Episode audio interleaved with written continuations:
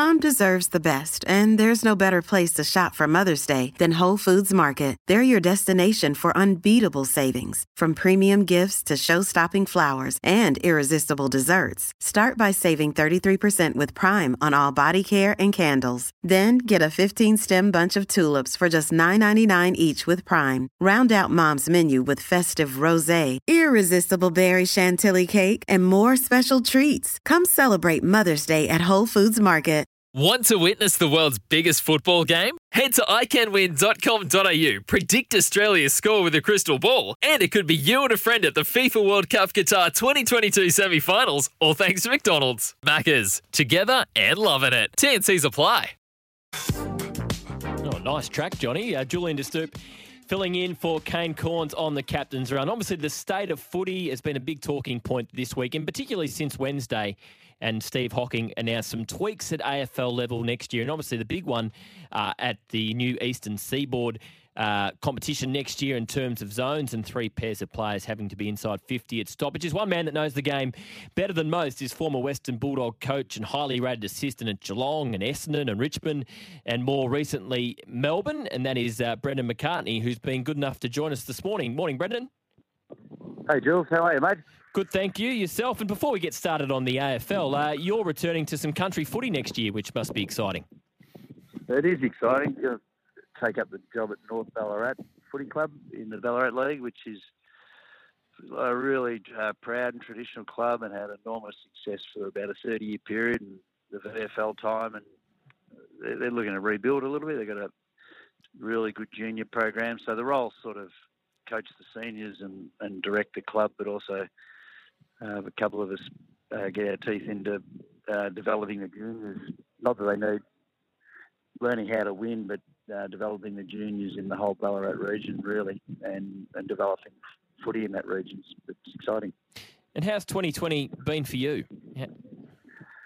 Uh, stop and start, a bit like everyone. We had uh, Susie Robinson and I have got a business called Player Coach, so yep. we had uh, fairly happening through the schools and after schools and holidays and, and like like most of us, and, and then it went into hibernation. But we've managed to stumble. I reckon stumble is probably the right word, Jules, and uh, come out the other side with plenty of opportunities next year. It's given us time to put a sports specialist program in place at the local school, Western Heights, which is my old high school where youngsters can go there and do VCE and, and establish themselves in the game and learn the game. And we hope to put some really good coaches around them and, you know, current AFL people just to open their minds to footy. So it's allowed us to do that and continue to build the business. And we've now got some good after school programs going, holiday programs going. So, and we'll be, we'll be around all regions of Victoria over the January period. So look out for Player Coach on social medias and we'll keep you updated. Awesome. Busy 2021 ahead. Now, state of the game. I mean, everyone's got a view on footy and how it's played. Is it better now? Is it worse now? Do we need to go back to what it was? So, um, David King's always big on we need to know where we want the game to go before we make some changes. So, in your point of view, where do you want the game to go? You, you're pretty happy with it? Do we just need some minor tinkering? Does it need some major surgery? How do you look at it? Well, I think it's it's sort of a I was thinking about this this morning. There's I don't know if presumption's the right word, but AFL players love scoring too, and so do AFL coaches. You, you know, it's not lost on AFL people that um, how much fans and the excitement that's generated at a game when there's scoring and goals, and especially quick goals that are just created through you know some really good contest or a spectacular turnover, and the ball just moves so quickly. And probably to the the TV eye, it, it it doesn't do it justice how quickly the ball can move. The TV sort of slows as a way of slowing everything down. So AFL people by nature do want to score and entertain, but you also you got to deal with what's out on the ground and and not to underestimate just how athletic and powerful and quick 36 AFL players are. Where there's one ball, there's not that much space, and they do take up the space really quickly. So we do, most AFL players, as I said, do want to see more scoring. Uh, clearly, the AFL want more scoring. They they want the game moving. They want the ball in motion. But yeah, I'm not sure all of the rule changes are going to do that. I, have probably got a bit of a bias towards the interchange numbers. You know, it was interesting to hear Hock talk about Dustin Martin. Know, he's the exception to the rule. You know, hmm. there's there's not many Dustin Martins around, and, and what he did in the grand final was just a, a combination of phenomenal ability, the ball bouncing his way at a certain time, and, a, and an open forward line, and him being able to execute. So to pin everything on that is a little surprising, but I, I can't help but think reducing the interchange is going to make it harder to score. And if we want the powerful players to really engage in the game and, and open football up, keep them fresh, and leaving them out on the on the ground longer just dulls their athletic powers. Well, I mean, the stats back that up as well, don't they? Ever since we've cut interchange over the last ten years, scoring's gone backwards. So if we're looking if we're looking yeah. back to the early two thousands, you know, for example, when the interchange was at forty, I mean, clearly that's not a big say in, in, in scoring is the interchange numbers. So so you're very big on the school that cutting it back's actually what do you think it's going to make it worse rather than better? I, I think it will slow the game down more because what I noticed this year was that teams just didn't have the energy to generate space and movement when the game slowed up. And yeah, teams do defend the ground much, much better, but you need energy on offense when you get possession of the ball. And AFL players and footballers in general, if a ball bounces and the ball's move and the game's moving, you don't even think about it. You just go and you find energy from nowhere. But what was a really noticeable issue that whenever the game got slow, there was really uh, a lack of urgency around the mark to generate space and, and movement with handball receives, and, and teams just shut down because they were they were gassed, they were they were cooked because they, and I think that the nature of the competition this year with uh, more games and less rotations did lead to some pretty high levels of fatigue. But leaving players out on the ground for longer, I think, is going to harm the offense. Yet there seems to be a school of thought that it's aiding and abetting defence at the expense of, of attack. But I'm, I'm a bit I'm the other way. I'd like to see the interchange just left and let the power players go on and off the ground, stay fresh, and really open the game up. You mentioned the coaches before and how you know coaches too want to see high scoring. So, what do you think when the, the, there seems to be the general reaction is, well, the the AFL can change rules as much as they want, but it, it's up to the coaches. The, the coaches are dictating the way the game is played. And unless they change some of their tactics and I guess the focus on defence, it won't change. What's your view on that? Well, good players and, and good teams, it's never been any different. You've got to be good in all phases of the game. You, you can't be a good player and, and just rely on one part of the game, whether it be your ability to win at stoppage or your ability to defend the ground or, or convert when you get a chance. You need to be across all areas. And great teams are across all areas. You know, Richmond um, get a little bit of a label put on them. They're just exciting momentum team, but they're incredibly good when they haven't got the ball. They're they're exciting when uh, the ball's in dispute, and they're very hard to stop when they do have the ball. So. Uh, all coaches are trying to get their teams to be good in all areas of the game because you're employed to a win games of footy and and b uh, have your team as high up the ladder as you can. And when you get to the finals, you, have got a chance to, to create some great things. And history will show you that when you can't do that as a coaching group or as a senior coach, you don't get much time to, to stay in the game. You get moved on pretty fast. So coaching uh, is a wonderful occupation, and and AFL coaches in particular, they're really aware of being custodians and creating a good product and at the same time doing the best job they can for their clubs. We've seen some a couple of radical rule changes, I guess, in the SANFL with the last touch rule, and what we're seeing coming into the VFL or the new Eastern Seaboard competition next year with zones and three pairs of players uh, inside 50 at stoppages. What's your view on quite dramatic changes like that? Or are they not that dramatic? Uh, no, it's dramatic, uh, but you do you do see teams set up that way at times. I, I, don't think every stoppage is set up the same way. Sometimes when a team is, and we saw it in the grand final with the Tigers, they they actually pulled their forwards back and, and created run and carry space, and that was the major change in the game after halftime as I saw it. And so it's not as blanket as that. I think clubs do mix and match their stoppage structure according to whether they're being beaten or, or, or they're dominating. I, don't personally see the need for it. I, I even equate that to Auskick. I, I think we got that wrong too. We, we, putting people in an area actually stu- uh, stimmies or, or nullifies their ability to make decisions and and play footy and open up space. And, and we should be spending more time teaching young people coming through the pathways in particular how to create space relative to one another by making decisions, but we're not. We all of our junior programs and pathway pro, high percentage of them are geared around controlled drills where they stand on cones and uh, the decisions made for them. You know, we, we should spend more time teaching our young players under the age of 12, 13, 14, you know, how to create space, open up space, work work with each other to, to, to create opportunities for, for each other out on the ground. But we don't. We we put them in grids as young people. We uh, we give them training drills. They stand on a cone most of the training and, and take all the, all the decision making out of it for them. So does that sort of feed into you know some people say oh players don't play on instinct as much anymore that's being coached out of them is is that sort of what you're talking about there? Uh, not really. No, I don't think that happens as much. I, I think the game is quite structured when there's a stoppage. Um, but no, if you watch football, no two bits of play ever look the same, do they? And no two games ever look the same. You'll see trends in both, and um, you know some repeat behaviours, and, and but it, and you might think, oh, it looks the same, but it, it's never never quite the same. There's still so much instinct and sheer nature of the shape of our ball. When it bounces, it goes anywhere, and there's never four of one and two of another team there at every contest. Sometimes it's in reverse, sometimes it's three of each, sometimes there's there's five of each. I think we probably haven't quite been prepared for the advancement in athleticism of players at the top level in particular. They they're just incredibly powerful people who get to a contest quickly and can go from 50 metres away from the ball. They're within two and a half, three seconds, they're right over in that area, 10, 15 metres away, and that's how you do get this congestion. But I think the smart clubs uh, maximise the congestion. They've got an ability to open the ground up and open the game up and make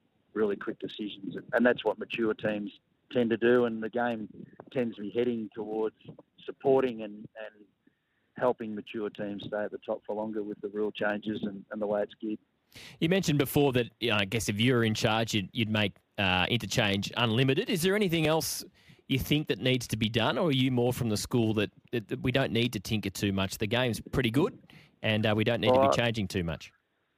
Well, I, I think I'm probably reluctant to react too much to criticism. You you listen to it and you, you listen to commentary, but don't don't overreact to it. Uh, take on board what's what's needed. But a lot's gone right too in the game. That yeah, you know, the AFL community did a mighty job to get this competition, keep the competition up and going through the course of the year. And probably when we talk about real changes, the 666 has proven really good to watch. Uh, it's not easy to deal with as a coaching group at, in football at that level because if you don't win the centre bounce, you're under enormous pressure. But that's the challenge you, that you, you take on and, and, sort of enjoy that, that part of the game. But that, has been a significant thing. But I, I'm probably in the corner of not tinkering too much, but not at the expense of not being aware of trends in the game and, and providing a good product and making sure that the people invest into the game, which are people like me now who, who just go to the football to watch it for football's sake and enjoy the day, and um, people who invest in corporately wise and um, and make sure that we protect the players so their longevity's um, got a chance to be there and it's a safe environment for them and, and they got the best opportunity to to put the spectacle on the ground. And do we have to move away? A lot of people say, you know, they look back at whether it's footy in the 90s or it's footy in the early 2000s, saying that was that was great and, we'd love to see it go back to that. But reality is, we're, we're not going back to one on one contests all over the ground, are we? And things like that that we loved uh, back in the older days. So do we sort of need to move on and, and you know, realise that we're not going back? We can make the game better, but we're not going back to what it was. No, because people move faster. You still do see one-on-one contests, and you do need to be able to compete one-on-one as a defender, and you do need to be able to win one-on-ones as a midfielder and as a forward. And, and sometimes winning the contest is just keeping it alive. But the the change in the biggest change in the game is, as I said, the athleticism of players and their ability to read the cues and get to an area quickly so that their teammates support it. And the one thing about our game is has been around for 100 years, 100 plus years, that the, the team that's able to consistently create an outnumber and get more numbers near the ball generally wins the ball and has more options to use so that straight away they're, they're on offence and they're attacking and putting pressure on the opposition. And the same thing applies in backlines. You know, the great, the great teams, and at the moment Richmond do it better than anyone, is that they'll, they'll see a teammate one on one, and they're so quick at reading the cues and leading their opponent who's out of play to create an outnumber, and, and that helps them win the ball back and, and create some attacking play. So Uh, the, the one-on-one where they're stationary all over the ground, you know, that that won't be seen again. But there's still the ability to win a one-on-one or have a win-on-one one-on-one is still the most important thing in the game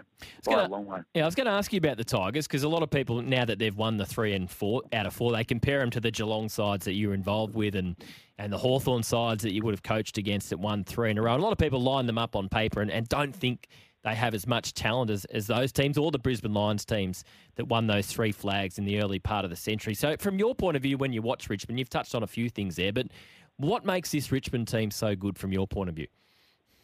The, the main thing, Jules, from, with them is that they've got potentially 18, 90, 18, 19, 20 people that are just brilliant in their positions. And by that, and, and what great teams have is they have people that are really master of their position. They technically they can deal with it. They know how to make decisions. But what's make makes this Richmond team so unique for me is they are totally team and club aligned, and their best player, the best player in the game, is team.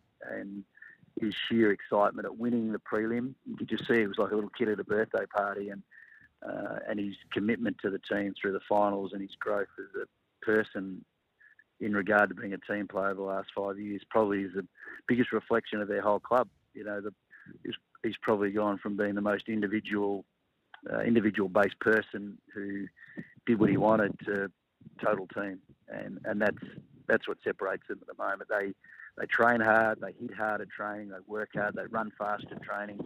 The training looks like a game. They prepare for a game, and it means that it doesn't matter what's happening in the game, their intensity rarely changes, and they're always able to compete. But I think having so many people so good in their positions and complementing each other by aligning themselves to the team, they they harness to the team better than anyone. That's why they're, they're still going to be very hard to beat next year.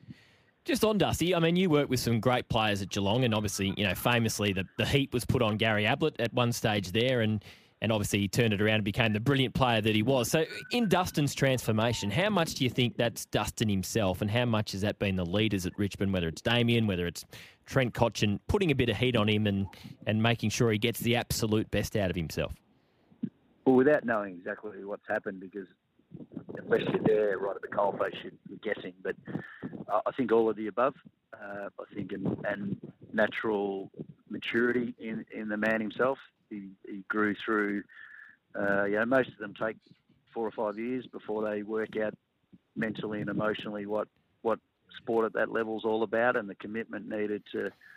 Because in the end, you the challenge is to have your body ready to go all the time through a grinding season, and, and that takes enormous commitment away from the club in your own time with recovery and nutrition and sleep. They're, they're not footballers anymore. They're, they're football, just footballers anymore. They're footballers they're also elite athletes, incredible athletes. And, and as I've said a couple of times to you today, that I think it gets underestimated just how powerful and, and um, brilliant they are as, as, sports people. So I think all of the above for him. Uh, and I, they just look like, he in particular just looks like a player and a group and the group that just didn't want to let each other down anymore and that were prepared to give to the team and, and all enjoy the spoils, and, and that's how they seem at the moment. And, and good luck to them. They've, they've done it brilliantly well, and they're just so respected, I think, by all of us for how they play and and what they do as a club.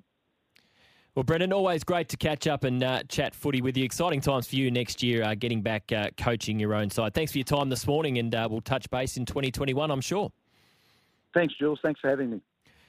Pleasure. Want to witness the world's biggest football game? Head to iCanWin.com.au, predict Australia's score with a crystal ball, and it could be you and a friend at the FIFA World Cup Qatar 2022 semi finals, all thanks to McDonald's. Maccas, together and loving it. TNC's apply.